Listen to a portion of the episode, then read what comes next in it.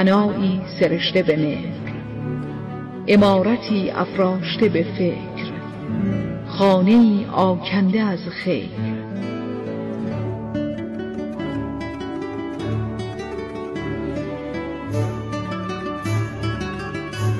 چهل ستون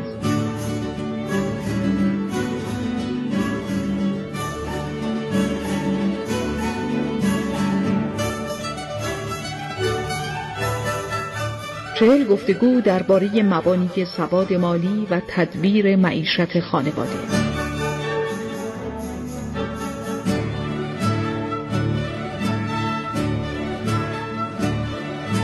کاری از رادیو گفتگو و آکادمی هوش مالی.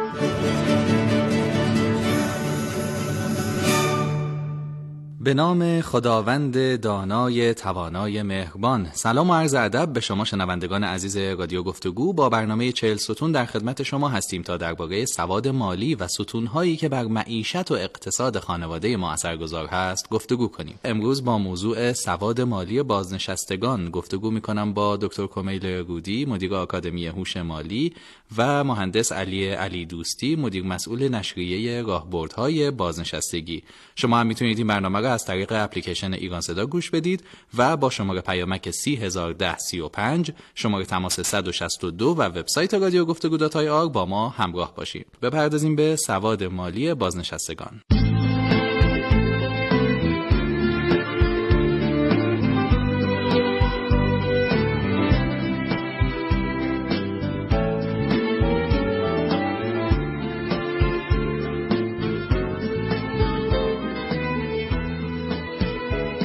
چیزی تو دنیا یه چرخه عمر داره. مثل عمر همه ماها. پشت سر بهار و تابستون زندگی پاییز و زمستونی هم در راهی که باید خودمون رو براش آماده کنیم. بعد از جوانی و روزهای سلامتی و پر انرژی بودن ایام ایالواری و مریضی و ناتوانی از راه می‌رسه. از شور و انرژی و کار دوران جوانی نه فقط برای جبران هزینه های روزمره زندگی که برای کرور کرور خرج های روزهای پیری باید استفاده کرد. این خطای ذهنی ما آدم هاست که فکر می‌کنیم همیشه در روی یه پاش نمیچرخه. چون رسد پیری دو صد علت شد دوره بازنشستگی و از کار افتادگی دوره خرج و هزینه های بسیار و توان اندکه. هزینه دانشگاه و ازدواج و جهیزیه و خونه بچه ها و هزینه رفت و آمد و مهمانداری ها هزینه درمان و هزار هزینه ریز و درشت دیگه. در عین حال که توان کار کردن و پول درآوردن خیلی کمتر شده.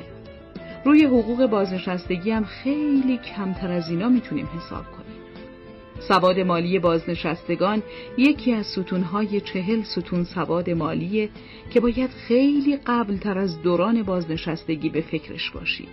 چهل ستون مجموع گفتگوهای رادیو گفتگو با متخصصان حوزه های مختلف درباره سواد مالیه. به چهل ستون خوش اومدید.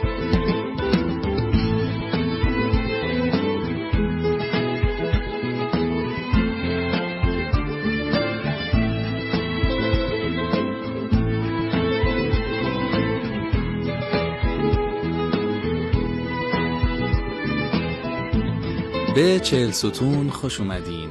به واقع همینطوریه. یعنی من هم تلقیم اینه که دوره طلایی زندگی آدم دوره بازنشستگیه. ولی وقتی تعریف می‌کنیم میگیم بازنشستگی شاید تصویری که تو ذهنمون بیاد تصویر اواخر عمرمونه و شاید مثلا یه مدت خیلی محدودیه.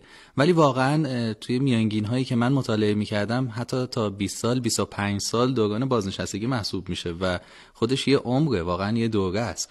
جناب آقای دکتر کمیل رودی خدمت شما سلام عرض می کنم ممنون میشم توضیح بفرمایید که ضرورت پرداختن به مسائل مالی بازنشستگان چیه و سواد مالی در این زمینه چه صحبتهایی داره؟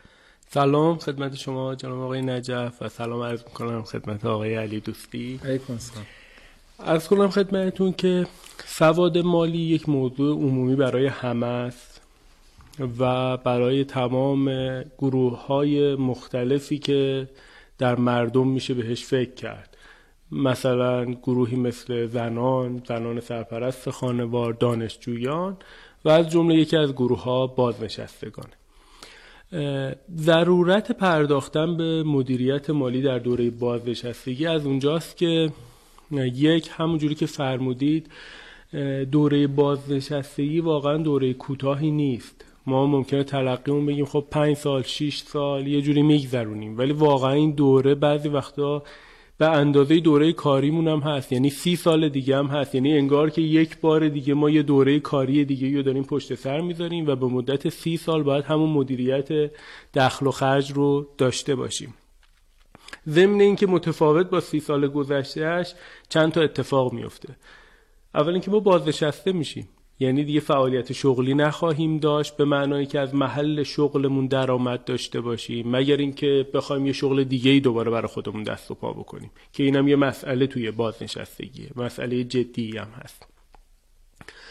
خب توان اون دوره جوانی بین 20 تا 50 سال یا بین 30 تا 60 سال رو نداریم یعنی نمی‌تونیم از ظرفیت های جسمیمون که حالا می‌تونستیم بعضی وقتها ده دوازده ساعت هم کار کنیم استفاده بکنیم. این ظرفیت درآمدزایی ما رو کاهش میده.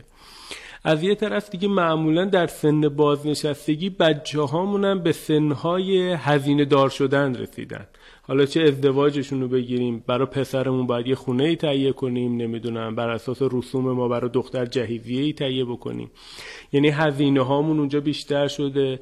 خانواده گسترده تری خواهیم داشت در طول سالهای بازنشستگی. نوه میاد نوه ها ممکنه تو دوره بازنشستگی ما حتی ازدواج بکنن. رفت آمد همون ممکنه بیشتر بشه.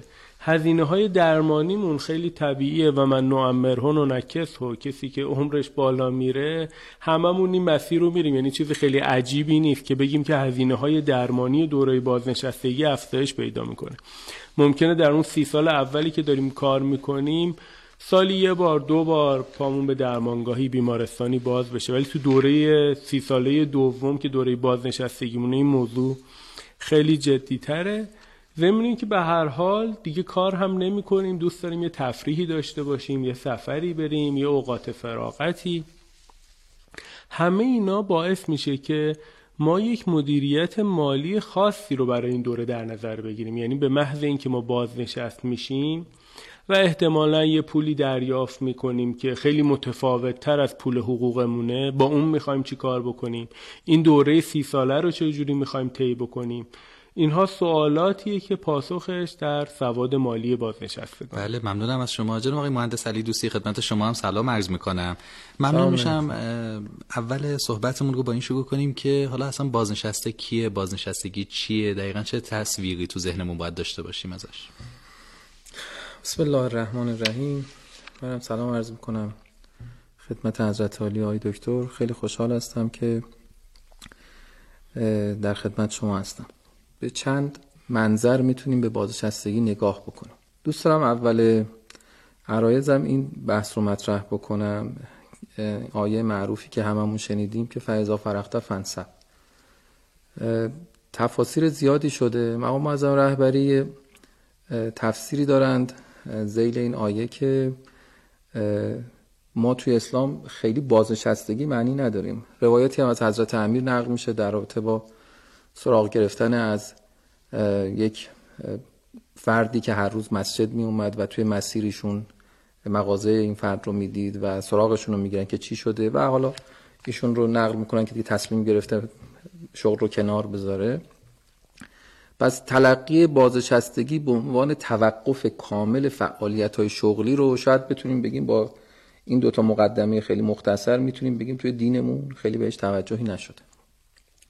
اگه بخوایم به لحاظ قانونی بهش توجه بکنیم خب شرایط قانونی مختلفی داریم. شرایط سنی حسب سنوات کار حسب رسیدن به سن بین زنان و مردان بازنشستگی پیش از موعد و خیلی موارد دیگه توی قانونمون. حالا اختلافات جزئی هم معمولا بین این بیش از ده صندوقی که توی کشور به طور جدی داریم هست. بعضا الگوهای سن فرد رو دارن بعضا الگوهای سن شغلی رو دارن و متناسب با اون فرد وارد یک فصلی از زندگی میشه که این فصل زندگی برمیگردن به همون نگاه قانونی که تو این فصل زندگی که تا الان مقید بوده با یه رسم خاصی کار بکنه با یک فرصت خاصی رو توی محیط کار بگذرونه دیگه نیست. این قید رو نداره. خب برای اون فرد قاعدتا فرصت هایی رو خلق خواهد کرد و قاعدتا محدودیت به وجود میاد. به دوره بازنشستگی یه جور دیگه هم میشه نگاه کرد. یعنی ما دو تا منظر رو عرض کردیم. یه منظر دیگه هم میشه نگاه کرد با حالا نگاهی که آقای دکتر مقدمه که آقای دکتر گفتن که یک جنس درآمد و حقوق بازنشستگی که خب ما به حقوق بازنشستگی می‌تونیم یک نگاه بیمه ای داشته باشیم و یک نگاه اجتماعی یک نگاه حالا شاید به تعبیری حتی بتونیم بگیم حمایتی. این هم یه منظر دیگه که ما باید بهش نگاه بکنیم. یعنی رفتار ما توی حوزه بازنشستگی به خصوص توی حقوق بازنشستگی وابسته به یکی از سازمان ها خیلی رفتار صرفا اقتصادی نیست. یک رفتار اجتماعی متأثر از معلفه های اقتصادی و حتی شاید توی خیلی جاهای دنیا رفتار سیاسیه. بالاخره صندوق های بازنشستگی دچار حجمی شدن که می‌تونه کشورها رو دچار چالش بکنه چالش سیاسی بکنه. خوبه که توی خلال صحبت هامون به همه این موارد اشاره بکنیم. بخوام یه جنبندی بکنم از این موضوع بگذرم. طبق قانون ما به یک دوره از شاغلی میگیم که فراغت از شغل ایجاد شده پایان دوره شاغلیه و توی اون دوره از اون دوره به بعد ارتباط مستقیمی با شغلمون نداریم و به نوعی داریم از تلاشی که در سنوات گذشته به واسطه خدمت به واسطه شغل کردیم می‌خوایم از مزایای اون بهره مند بشیم. برای مدت باقی مونده عمر افراد. خب یعنی صرفا یک عدد یعنی سن و سال و سوابق و سنوات کاره یا نه ممکنه به ناتوانی اشاره داشته باشه به یک موضوع دیگه اشاره داشته باشه؟ عرض کردم بازنشستگی به صورت نرمال صرفا توی حالا طبق قانون یا سن سی ساله ببخشید سی سال سن خدمتیه یا سن 60 سال برای مردان و 55 سال برای خانم هاست. اگر بخوایم به بعضی از صندوق اشاره بکنیم بعضی سنشون بیشتر هم هست. سن حدود 70 سال و 65 سال هم نقل میشه. ولی سی سال خدمت توی دو تا صندوق توی صندوق های اصلیمون توی کشور سی سال خدمت مبنای بازنشستگی. در مورد این صندوق ها هم اگر میشه توضیح بفرمایید. صندوق یعنی چی؟ نهاد خاصیه؟ چجوری متولی بازنشستگان در واقع کیه توی کشور؟ ما برای تأمین مخارج شاغلین در زمان بازنشستگی بخشی از حقوقشون رو ذخیره می‌کنیم سرمایه گذاری می‌کنیم که بتونن این مخارج بازنشستگیشون رو تأمین بکنن. یعنی یک سرمایه بین نسلی به وجود میاد. مختلفه. تقریبا مشابهت داره توی اکثر صندوق ها ولی مختلفه. این سرمایه معمولا این کسر معمولا بین شاغل و سازمانی که شغل رو تأمین می‌کنه یا کارفرما تقسیم میشه تسهیم میشه. بین 7 درصد 23 درصد تا 9 درصد سهم شاغلی معمولا متغیره. البته باز تو صندوق مختلف این تغییر می‌کنه.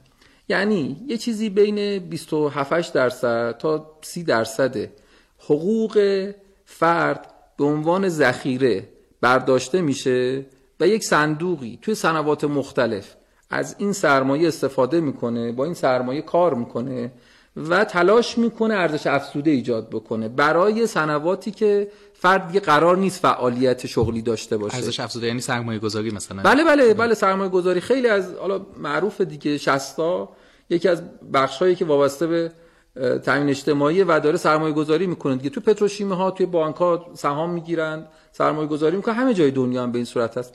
یعنی اندوخته شاغلی رو تبدیل می‌کنه به یک سرمایه بیشتر و متناسب با اون سرمایه بیشتر به دنبال تأمین حقوق افراد هست در دوران بازنشستگی. و طبیعتا این فقط برای کارمندان مطرح میشه یا کسایی که خیش فرما هستند کسب و کاری نه کسایی که خیش فرما هستن کسب و کار خانگی دارند حتی کسانی که مغازه دارند و خیلی از اینایی نه همه می‌تونن توی صندوق تامین اجتماعی برن و خودشون رو بیمه بکنن و کسور رو پرداخت بکنن تو اون قوانین خود متفاوته چون فرد خودش خیش فرمان کسور رو پرداخت بکنن و متناسب اون از بیمه بازنشستگی استفاده بکنن یعنی رفتارمون می‌تونه رفتار بیمه ای باشه. بله خیلی ممنونم از شما. یکی از سرفصل های سواد مالی بحث کاریابی و درآمد هست.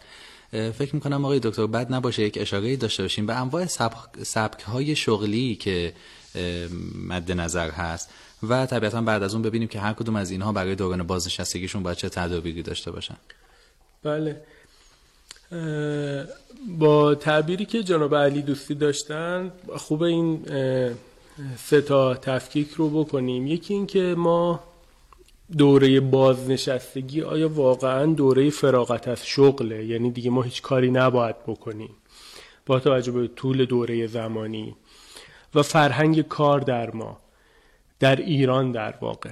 ببینید فرهنگ کار در تمدن غربی یک سری مفاهیم با خودش شکل داده. مثلا میگه که شما هشت صبح میری تا چهار بعد از ظهر کار می‌کنی و چهار بعد از ظهر دیگه اوقات فراغتته. یعنی این اوقات فراغت یک مفهوم تمدنیه که گفته کار یک شر واجبیه به هر حال باید کار بکنی علائق و لذت ها و اینها رو در یک اوقاتی که فارغ از کاری انجام میدی. و الان مثلا فکر کنیم مثلا خاج نصیر الدین توسی که اوقات فراغت نداشت کار و تفریح و همه اینا در هم تنیده بوده. البته روی کردهای جدیدی به کار در غرب هم هست که میگه اصلا کار تفریح یعنی به اون روایتی که از حضرت امیرم داریم نزدیک میشن که کار کردن تفریح مرده که میگه آقا برو سراغ علایقت و اصلا اوقات فراغت اینجا معنا نداره. اونقدر در هم تنیده است که همون جوری که از تفریح لذت می‌بری از کارت هم لذت می‌بری. خب این تعارض کار و اوقات فراغت رو شما در نظر بگیرید. با همین تفکر تمدنی در مورد بازنشستگی که میگه سی سال حالا کار می‌کنی و سی سال آینده بازنشست میشی. دیگه نمی‌خواد کار بکنی. چرا؟ چون اون تصور داشته کار یه شر واجبه. کار چیز خوبی نیست بلکه اصالت با اون لذت بردن برابر این اوقات فراغت میاد بازنشستگی هم میاد. خب ممکنه این ابزارهای این تمدن وارد زندگی ما شده باشه و همینجوری هم هست. یعنی میگیم خب دیگه الان کار من تموم شد دیگه کرکره کار رو بکشیم پایین دیگه الان باید تفریح کنیم. با این تصور قطعا حقوق بازنشستگی جواب نمیده. خیلی هم اتفاقا ما رو به دردسر خواهد انداخت. ولی میشه با اون تفکری که در حوزه تمدنی ما وجود داره تمدنی ایرانی اسلامی که اون کارگری هم که تو یزدم مثلا سفال درست می‌کرد 80 سالش هم بود باز همین کارو می‌کرد. اصلا بازنشستگی نداشت. عشقشون کوزگری و نمی‌دونم کاسه و پارچ و اینا ساختن بوده. خب حالا تو این آیا میشه این از این ابزار استفاده کرد در عین حال این, این فرهنگ رم داشت. بله یعنی حالا جناب علی دوستی که متخصص ترن توضیح بدن. اون جنس این درآمده بیمه‌ای اقتصادی اجتماعی یا سیاسی رو برامون بگن. ولی من عرضم اینه که ما پنج سبک شغلی داریم که می‌تونیم تو دوره اولیه شغلمون یکی از این سبکا رو انتخاب کنیم. مثلا خیش فرما باشیم. خودمون یعنی برای خودمون کار بکنیم. یا استخدام باشیم. یا کارآفرین باشیم. یا ساعتی مشاوره باشیم یا پیمانکار باشیم. در همه این موارد هم معمولا یه بیمه برای ما رد میشه. یعنی مثلا جدیترش تو استخدام صورت می‌گیره. حالا تو خیش فرمایی ممکنه خودمون به انتخاب خودمون بریم. یا تو کارآفرینی هم همینطور. خودمون برای خودمون مبارز می‌کنیم. ولی این پنج سبک شغلی یک کار رو ممکنه یه زمینه شغلی داشته باشیم حالا میشه تو دوره دوم یعنی همون دوره بازنشستگی اون سی ساله دوم سبک شغلیمون رو تغییر بدیم. نه اینکه شغلمون رو کامل تغییر بدیم. مثلا سی سال یه کاری می‌کردیم حالا بگیم یا علی بسم الله سی سال دوم میریم یه کاری دیگه می‌کنیم. خب ما سی سال توی کاری توانمند شدیم چم و خمش رو یاد گرفتیم مهارت رو بلدیم. اگر بخوایم اونو رها بکنیم خیلی دشواره. تا بیایم توانمند بشیم توی کار دیگه. یعنی بیایم تازه یاد بگیریم که یه کار دیگر رو چجوری باید انجام بدیم. ده سالم اونجا ضرر بدیم و ریسکاشو همه رو ما بپذیریم. چون کسایی که واردن که معمولا ریسکا رو ازش اجتناب می‌کنن یا مدیریت می‌کنن. تازه واردان توی business معمولا ریسکا بهشون برمیگرده. خب این خیلی دشواره. پس توصیه کلی سواد مالی اینه که اون سبک شغلی رو که داری می‌تونی تو دوره سی ساله دوم یا دوره بازنشستگی سبک رو تغییر بدی. مگر مثلا اگر توی حوزه استخدام بودی حالا بیای تو همون حوزه کارآفرین بشی. اگر توی حوزه کارآفرین بودی حالا می‌تونی اون کسب و کار رو بفروشی بری به عنوان مشاور به یه business ی شبیه خودت مشاوره بدی و درآمد خیلی بیشتری هم داشته باشی. پس یکی از راهکارها این تغییر سبک شغلی می‌تونه تو دوره دوم بازنشستگی باشه. نه لزوما اصلا تغییر در واقع یه نقطه عطف بذاریم اونجا رو یه تغییر خیلی شدید و پرتنش برای خودمون تو اون وضعیتی ایجاد بکنیم که لزوما توانایی مدیریتش هم نداریم. بسیار عالی. یک میان برنامه میشنویم و برمیگردیم. چهل ستون. فقر از یک در وارد خونه ما میشه ایمان از در دیگه خارج میشه. چهل ستون ستونهای اقتصاد خانواده. یا من می‌خوام که همه خواسته های بچه رو برآورده بکنم. چیزی تو دل بچم نمونه. مثل باورای این مدلی خانواده ها ممکنه داشته باشن. هر هفته چهارشنبه ساعت ده از رادیو گفتگو. خیلی وقتا مشکلات معیشتی مخصوصا در شرایط اقتصادی فعلی باعث کار کردن اجباری بچه ها میشه. پیامک سی هزار ده سی و پنج. این میزان توجه به پول یا تعارض نداره با فرهنگ من با اون چیزایی که حتی توی دینمون توصیه شده؟ ما نمیگیم این سواد مالی اصل زندگیه بلکه میگیم به میزانی باید بهش بپردازیم که بتونه خدمت مناسبی به سایر حوزه های زندگیمون داشته باشه.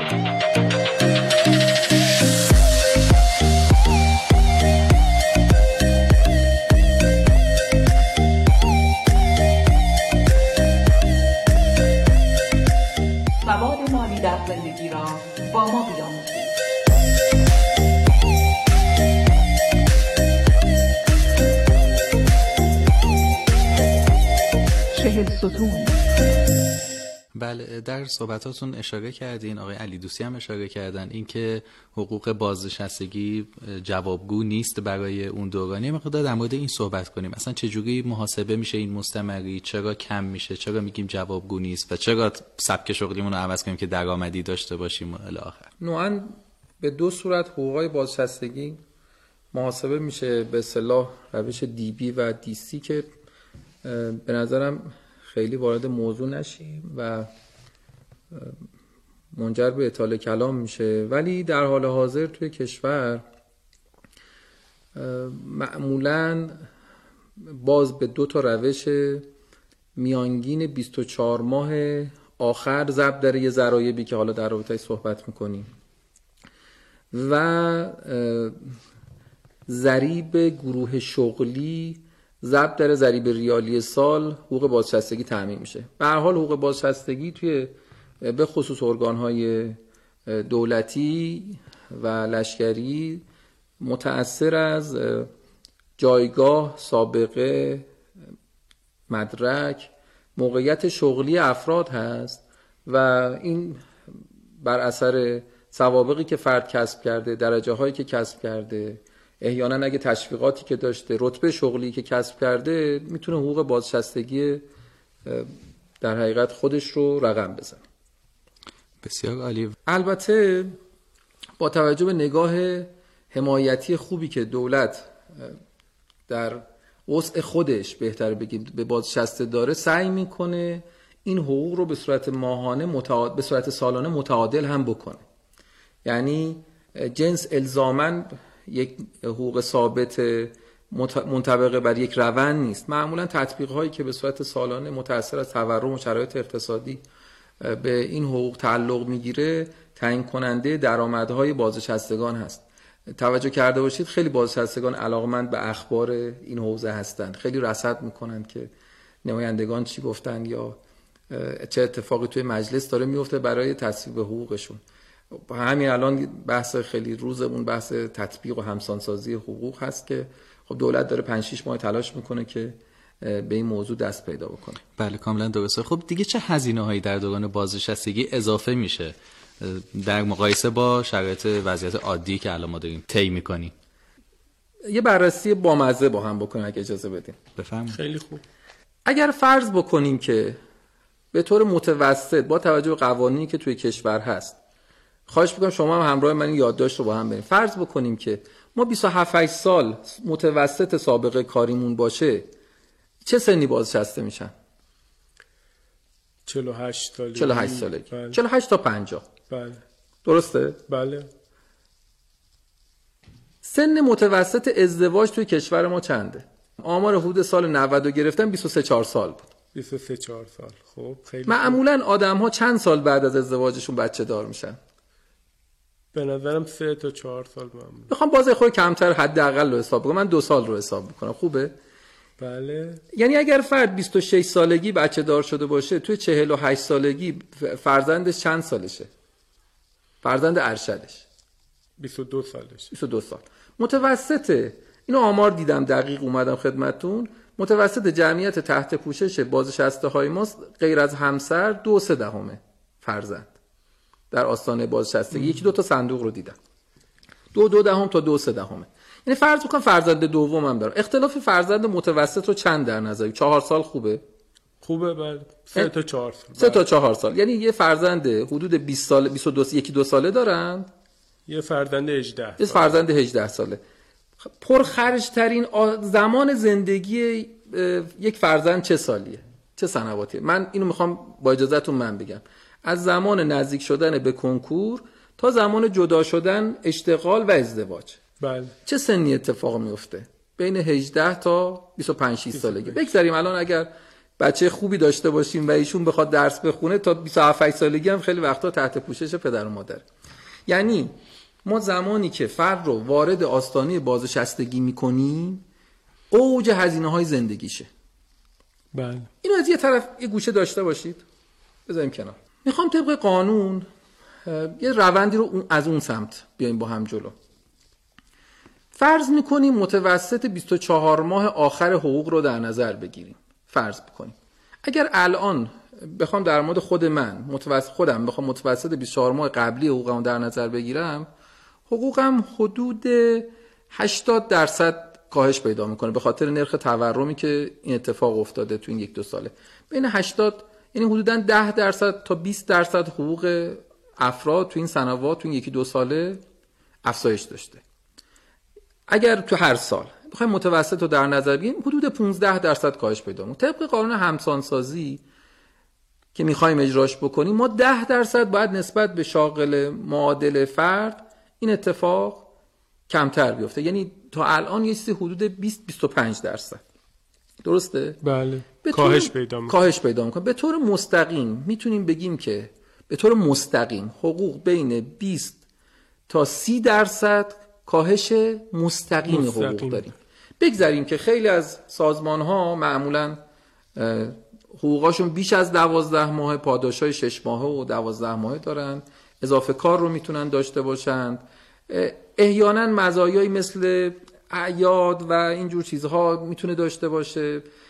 خودرو سازمانی بعضا می‌تونه به عنوان بخشی از ترابری در اختیار به خصوص مدیران سازمانی باشه. خانه های سازمانی یکی از بخشهایی که خیلی از کارمندا دارن ازش استفاده می‌کنن.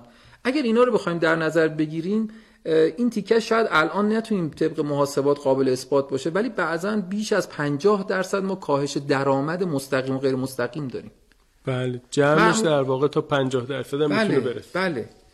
اگر بخوایم مزایایی مثل مزایای غیر مستقیم مثل هدایای غیر نقدی هدایای مناسبتی یه چیز خیلی خیلی مهم ظرفیت های ارتباطی سفر رایگان و خیلی اینجور چیزهای دیگه که سازمان ها معمولا تأمین می‌کنن شاید این عدد به بیش از 50 درصد برسه. بله. ما بازنشسته رو در یک اوجی در یک اوج هزینه ای درآمدش رو تا 50 درصد کاهش دادیم. این دوتا موضوع رو باز در نظر بگیرید یه اشاراتی کردید شما من می‌خوام اونا رو یه خورده بازش بکنم با اجازهتون. هزینه های درمانی یه بخش خیلی مهمیه که اضافه میشه. فرد به آستانه ای رسیده که هزینه های درمانی خورده گذاف میشه. معمولا بیمه های تکمیلی شاید کمتر به خاطر اینکه وارد بازنشستگی شده دیگه در اختیارش باشه و خیلی اتفاقات بله. دیگه هزینه های درمانی هزینه که اضافه میشه بهش می‌تونیم اسم ببریم. یه بخش دیگه هست من چه گذاشتم هزینه های اجتماعی. شما اشاره کردید خیلی خوب ازدواج ها دیگه فرد به سنی رسیده که بزرگ فامیل حساب میشه. و اگر دچار داره یه خانواده نسبتا متوسط باشه دیگه باید برای ازدواج پسر برادرها پسر خواهرها خانواده همسر هزینه بکنه حضور داشته باشه به عنوان بزرگتر فامیل. فرزند خودش با آستانه ازدواج رسیده پس مهمانی ها بیشتر میشه ترددها بیشتر میشه. هزینه های ازدواج و تحصیل فرزند رو من تو اون بخش اول گفتم. پدر بزرگ شده باید برای تولد نوش هدیه بگیره. و خیلی اتفاقات دیگه همه اینها باعث میشه که فرد بازنشسته توی یک آستانه هزینه‌ای نسبتا زیادی قرار خوشبختانه افزایش امید به زندگی سن پدر بزرگ مادر بزرگای ما رو افزایش داده. و دیگه اونها هم یه نیمچه انتظاری از پسرشون دارن دیگه از بله. دخترشون دارن دیگه که بالاخره اونها هم به آستانه هزینه رسیدن. اونها هم به عنوان یکی دیگه از هزینه ها به این فرد بازنشسته تحمیل میشن. بله. به عنوان هزینه ها اضافه میشن. شاید لغت تحمیل خیلی خوب نباشه. افتخاره برای همه ما. توجه پدر مادران. اونها هم به عنوان هزینه به این فرد اضافه میشن. یعنی یک مجموعی از انتظارات و هزینه ها به درستی به حق.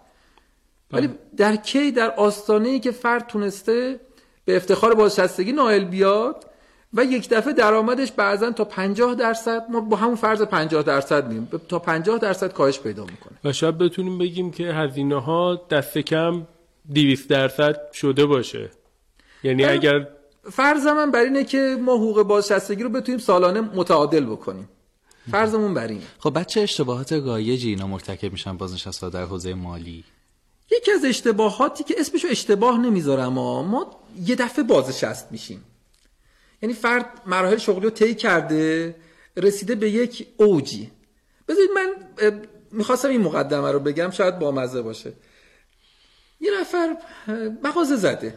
من به عنوان یه جوون توی 22 سالگی رفتم مغازه زدم. چه اتفاقی میفته مغازه رهن می‌کنم قرض می‌کنم. فرض می‌کنم دارم کسب و کار کسب و کارم هی رونق میدم.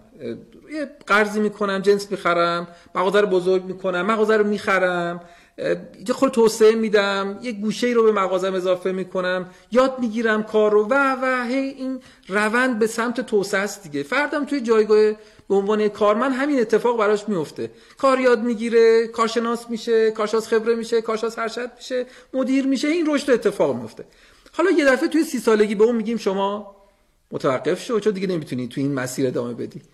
این فرد کجا متوقف شده؟ در عین حالی که داشته خیلی از مزایای سازمانی و شرکتی و کشوری و استفاده می‌کرده متوقف میشه.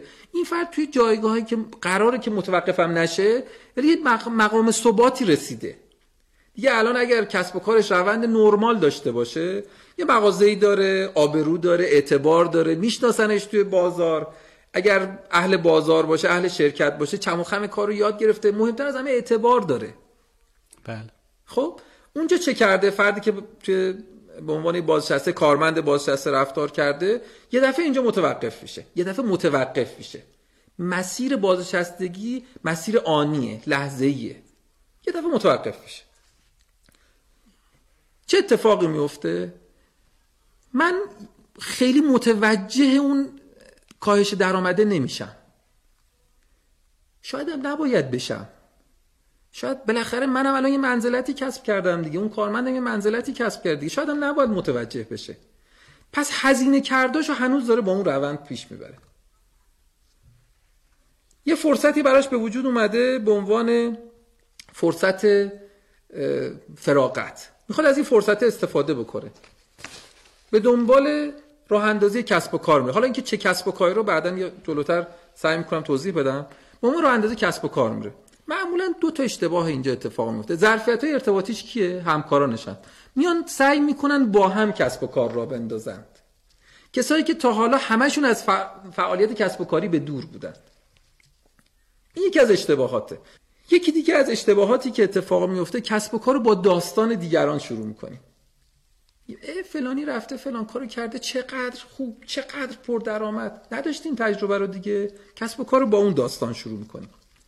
یه اتفاق خیلی خیلی رایج که حتی این موضوع بعضا باعث چالش های جدی میشه برای بازنشسته. عدم آشنایی با قانون کاره. نوعا بازنشستگان سازمان های دولتی با قانون تجارت آشنا نیستند.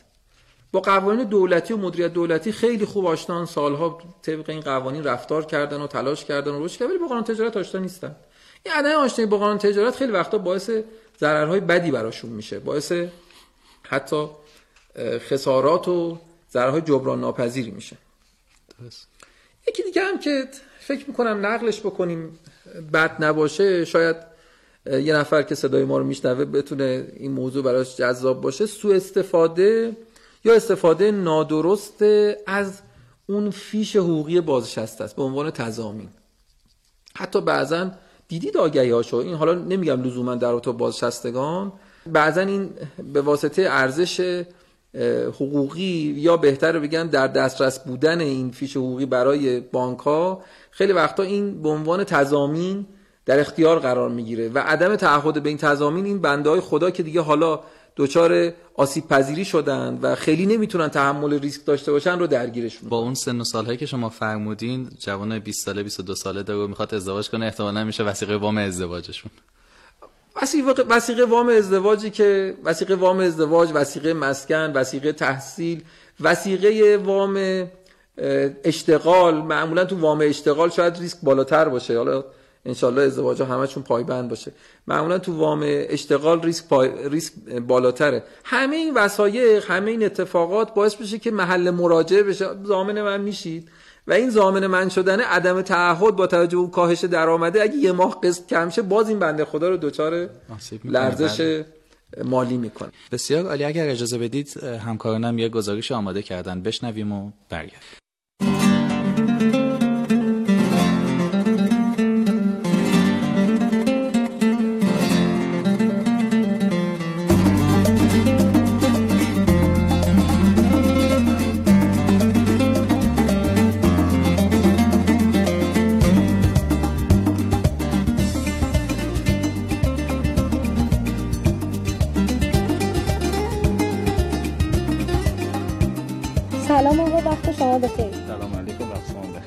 شما بازنشسته هستین؟ بله بله. منم بازنشسته چند سال بازنشسته شدین؟ سه ساله. حدود 20 سال. حدود 18 سال بازنشسته. کار می‌کنید الان؟ الان نه در حال حاضر نه. تا سه چهار سال پیش بله. به خاطر همین مخارج زندگی دیگه. الان کار کشاورزی دارم در شاهرود موجن. خدا حفظتون کنه انشالله. محل کسب درآمدتون کجاست؟ حقوق بازنشستگی. محل درآمد همین حقوق بازنشستگی دیگه. ما از طریق باغات و کشاورزیه آیا کفاف هزینه ها رو میده؟ نه نه اصلا نمیده. این که نمیده. اگه می‌داد که من مشغول نبودم. به خاطر همین زن بچه و نبو و برای بچه ها میان و میرن. خب خیلی این تاثیر می‌ذاره تو زندگی. به خاطر این الان درآمدم یه جوری شده خیلی سخته. بگذرونی. ولی با برنامه ریزی دیگه. تا الان که رسوندیم با امید خدا از این به بعدشم. ایشالله که بتونیم عمل کنیم. نه جوابگو نیست. چون از طریق کشاورزی که خب چیزی نمیدن. نه دولت چیزی به ما میده نه از کنم که اتحادیه. حقوق بازنشستگی هم می‌گیری؟ حقوق بازنشستگی کم می‌گیرم آره. حقوق بازنشستگی کفاف نمیده که شما رفتین سمت کار کشاورزی درسته؟ بله بله درست داره نه جواب نمیده. انشالله خدا کمکتون کنه. زندگی دوران بازنشستگی راحت تره یا دوره قبل؟ باید چجوری به این قضیه نگاه بکنی؟ خب الان تو آرامشی سر کار نمیری خب خیلی بهتره. منتها خب حقوق کمتر میشه دیگه زندگی سختتر ولی میشه. آرامش رو داری؟ ولی خب باز همین حقوق آرامش رو از دستت می‌گیره. بعد مطلب دومی که قبل خیلی هزینه ها کمتر بود. یعنی بهتر میشه زندگی بکنی ولی الان نمیشه دیگه. گرونی شده سختتر شده یه مقدار که نمیشه زندگی. کرد اینجوری تصور من که بازنشسته الان شدیم خیلی سختره غمگین تریم ولی این موقع رویامون خیلی شاد بود. کار می‌کردیم می‌رفتیم می آمدیم با بچه ها بودیم و اینا. به حال مشغولات زندگی زیاد. الان چون کمتر شده فعالیتمون یعنی بدن دیگه این کشش این موقع رو نداره. این موقع راحتتر می‌تونستیم زندگی کنیم. نه الانشم بد باشه الانم شکر خدا می‌کنیم و اینا. توکل به خودش. ولی الان به نظر من روحیه اون یه ذره کسلتره. تا زمان شاغل بودن خیلی شاداب بودیم تو کار و اینا. نه اول بهتر بود. چون هم نیرو داشتیم هم کار آزاد می‌کردیم. درآمد بهتری داشتیم. کشاورزی من خوب نبود ولی خوب کار آزاد می‌کردیم بهتر بود. ولی الان نه. تقریبا حدود 600 خوردی من حقوق می‌گیرم که اصلا هیچ کفاب نمی به سختی داریم گذران می‌کنیم. یعنی حقوق بازنشستگی شما 600 هزار 600 خوردیه. بله 600 خوردی می‌گیریم. برای چند سال کار؟ برای ده سال. انشالله تنتون سالم باشه. و سوال آخرم از شما این هست که از نظر شما درآمد در دوره بازنشستگی چقدر باشه خوبه؟ خب بسیار موقعیت داره موقعیت جامعه داره. چقدر تورم باشه. در حال حاضر. در حال حاضر ماهانه زیر 20 میلیون به درد نمی‌خوره. خوب که بتونیم این دوران رو بگذرونیم دیگه. یه خانواده رو در اصل من اینو بگم با خانومم زندگی می‌کردم و اینا. دو نفر بودیم. حالا دو تا هم بچه بهمون خدا داده اینا شکر خدا. می‌تونستیم ولی الان این بچه هم رفتن دو سه هم اینجا نوهدار شدیم و میان و میرن. خب یه ذره سختره این لحاظ درآمدی.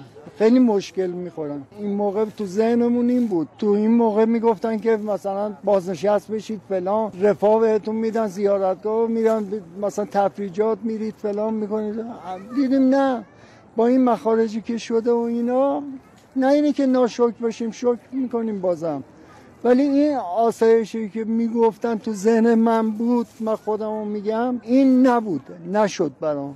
یعنی منظورتون الان درآمد شما با هزینه هایی که تو زندگی داریم نمی‌خونه؟ نمی‌خونه بله. صد درصد نمی‌خونه ولی میگذرونیم. با برنامه ریزی داریم انجامش میدیم.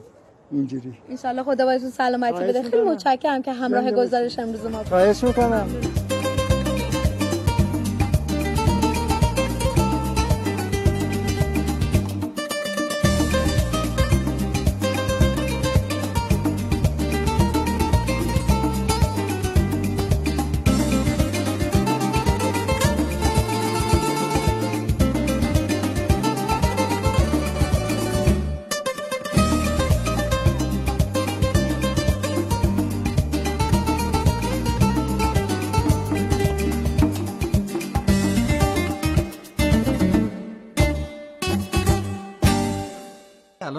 صحبت من در مورد اینه که تو دوره بازنشستگی هستیم.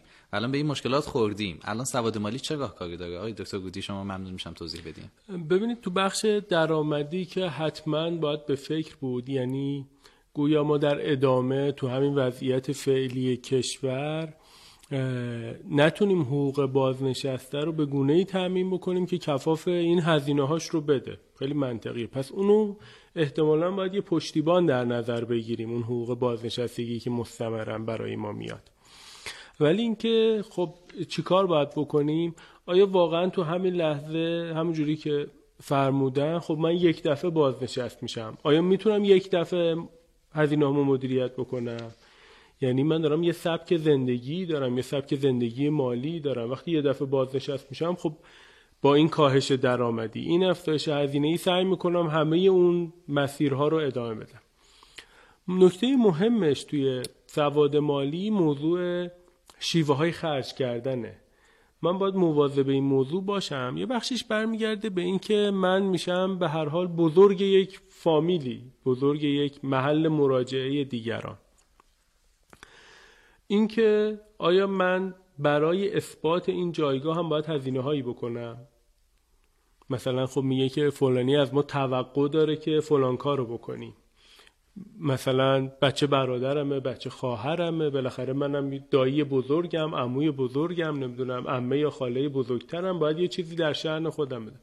واقعا این شأن نیست. یعنی می‌خوام بگم تو بخشی از هزینه ها باید جدیتر بهش فکر کرد. چون این مسئله مال یکی دو سال نیست. مسئله 25 30 سال آینده زندگی اون فرده. یعنی یک دوره خیلی بلند مدته. پس تو این هزینه ها باید دقت بکنم یه نمونهش هزینه هایی که همون اثبات می‌کنه که من بزرگم. تو همین حوزه مدیریت بدهی هم همین هست. فرمودم مثلا من به عنوان یه محل مراجعه میام میگن آقا زامن ما شو. خب زامن همیشه یک آدم موثق خوب مورد اعتماده و منم اینو نمی‌تونم رد بکنم. شاید این مهارت نگفتنه تو دوره نوجوانی و تو دوره بازنشستگی خیلی به درد می‌خوره. میگن نوجوان ها خیلی نمی‌تونن نه بگن احتمالا تو دوره هم که ما به یه سنی می‌رسیم که از همون طلب کمک میشه شاید نتونیم بگیم. خب این تو دوره مدیریت بدهی آیا من واقعا توان اینو دارم که بخشی از حقوقم و تضمین وام برای دیگری بکنم؟ نکته بعدیش تو همین مدیریت بدهی خدماتیه که به بازنشسته ها میدن تحت عنوان وام. ببینید وام ها اگر وام تسهیلات یا قرض اگر برای هزینه های مصرفیه که در واقع من دارم همچنان آیندم رو می‌خورم. یعنی به هر حال من باید اینو باز پرداخت بکنم دوباره از اون محل مستمرین باز هم کمتر میشه. مصرفی یعنی چی؟ یعنی من دارم آینده رو می‌خورم آینده رو می‌خورم که حالم رو بگذرونم. این نیست که من از حالم نمی... حالم در واقع هزینه ای نمی کنم تا آینده برام تضمین میشه. خب این وام ها و تسهیلات که معمولا به عنوان یک ابزارهای حمایتی از سوی دولت برای بازنشسته مطرح میشه آینده بازنشسته ها رو بیشتر به خطر میندازه تو حوزه مدیریت بدهی. تو سومین حوزه در واقع سواد مالی کاریابی و درآمد خیلی مهمه. اگر من می‌خوام وارد راه اندازی کسب و کار بشم که جناب آقای علی دوستی هم نکاتی دارن که خوشحال میشیم حتما بشنویم این راه اندازی کسب و کار واقعا ساده نیست. داستان موفقیت دیگران لزوما منجر به موفقیت ما نمیشه. باید تو کاری وارد بشیم که براش در واقع مهارت داریم تخصص داریم یا میشناسیمش و قوانین اون حوزه. به ویژه فرمودن تو حوزه در واقع استخدامی کارکنان با قوانین تجارت لزوما آشنا نیستن و ممکنه اونجا ریسک هایی متحمل بشه. تو حوزه چهارم سواد مالی سرمایه گذاری به نظر من مهمترین بخش دوره بازنشستگی که این در واقع به قبل از دوره بازنشستگی برمیگرده. یعنی همچنان که فرمودن یه بخشی رو اون کارفرما داره تعمین می‌کنه که ما در آینده بهمون پرداخت بکنه خودمونم برای خودمون باید این کارو بکنیم. یعنی از قبل وارد سرمایه گذاری بشیم اونجایی که دیگه ظرفیت ما برای درآمدزایی کاهش پیدا می‌کنه پولمون بتونه برای ما کار بکنه و بتونه هزینه های ما رو پوشش بده. این چهار حوزه رو توی سواد مالی به نظرم از این منظر بازنشستگی میشه بهش نگاه کرد و تعریف کرد. خیلی ممنونم جناب آقای علی دوستی. به عنوان نکته پایانی برای کاهش هزینه ها در دوران بازنشستگی چه نکاتی رو شما توصیه می‌کنید؟ یه مطالعه ای روی یکی از صندوق های بازنشستگی کشور انجام شده که عمده هزینه های خانواده بازنشسته صرف چی میشه؟ و یا بهتره بگم بازنشسته ها از کدوم بخش هزینه هاشون ناراحتن و شکایت دارن؟ دو تا بخش هزینه هست خیلی معضله برای دو تا موضوع هست که خیلی معضله که حالا هزینه ایجاد می‌کنه برای بازنشستگان. یکی موضوع سلامتشون هست یعنی موضوعات درمانی. و یکی هم بحث اشتغال فرزندان. اشتغال فرزندان بیشتر توی بازنشسته هایی که متصل به نهادهای دولتی یا نظامی هستند شاید دیده بشه. چرا؟ از چه جهت معضله؟ یعنی منظورتون چیه؟ نگرانی بازنشسته ها این دوتا موضوعه. طبیعی هم هستا به واسطه مسائل درمانی خب طبیعیه و اشتغال فرزندان هم به واسطه اینکه سرمایه های مسائل درمانیشون به واسطه پا به سن گذاشتن و آستانه هزینهشون هست. موضوع اشتغال فرزندانم به واسطه اینکه کارشون دولتی بوده و سرمایه ارتباطیشون رو از دست دادن خیلی وقتا فرصت اشتغال فرزند توی اون نهاد دولتی دیگه فراهم نیست و طبیعی این دوتا نگرانی رو داشته باشن. در رابطه با سلامت شاید دو سه تا توصیه بشه کرد. یه نکته خیلی خیلی مهم lifestyle ه یعنی الگوی زندگی افراده. به هر حال رفتار شغلی ما بعضا اشاره می‌کنم به فرمایش های دکتر درسته نگاه لذت به شغل توی دین ما خیلی توصیه شده و واقعا هم همینطور. آدم وقتی از شغلش لذت ببره شاید متوجه نشه. ولی رفتار شاغلی ما بعضی وقتا برای ما آسیب های جسمی رو به دنبال داره و توجه به حوزه سلامت برای نگهداشت زمان بازنشستگی خیلی مهمه. شاید این یکی از نکاتی باشه که بهش توجه کرد. دو تا نکته دیگه هم که میشه بهش توجه کرد بحث آینده نگری برای با بیمه های خوبه. یعنی ما نگاه خیلی خوبی داشته باشیم بیمه های مکملی استفاده بکنیم از بیمه های عمر استفاده بکنیم هم به عنوان سرمایه گذاری و هم به عنوان نگاه درآمدی نگاه درمانی. که بتونیم بیمه های خوبی رو برای حوزه درمان خودمون کنار بگذاریم. و حالا حتما به صورت سالانه بهش توجه بکنیم. یه نکته دیگه که می‌خوام بهش اشاره بکنم ببینید مثال خیلی دم دستی سعی می‌کنم بگم. ما برای خرید میوه چیکار می‌کنیم؟ مثلا نرمال میریم از یه میوه فروشی نزدیک منزلمون شبا داریم دیر میریم منزل یا هر چیز دیگه میریم از یکی از میوه فروشای نزدیک منزلمون خرید می‌کنیم. درسته؟ آیا نمی‌تونیم هزینه های خرید میوه رو کاهش بدیم؟ چرا؟ ولی از اون زمان می‌بره. باید بریم به مرکز خریدی که دولتی هست یا شهرداری فراهم کرده ولی از اون زمان می‌بره. دورتر ممکنه از منزلمون و خیلی اتفاقات دیگه.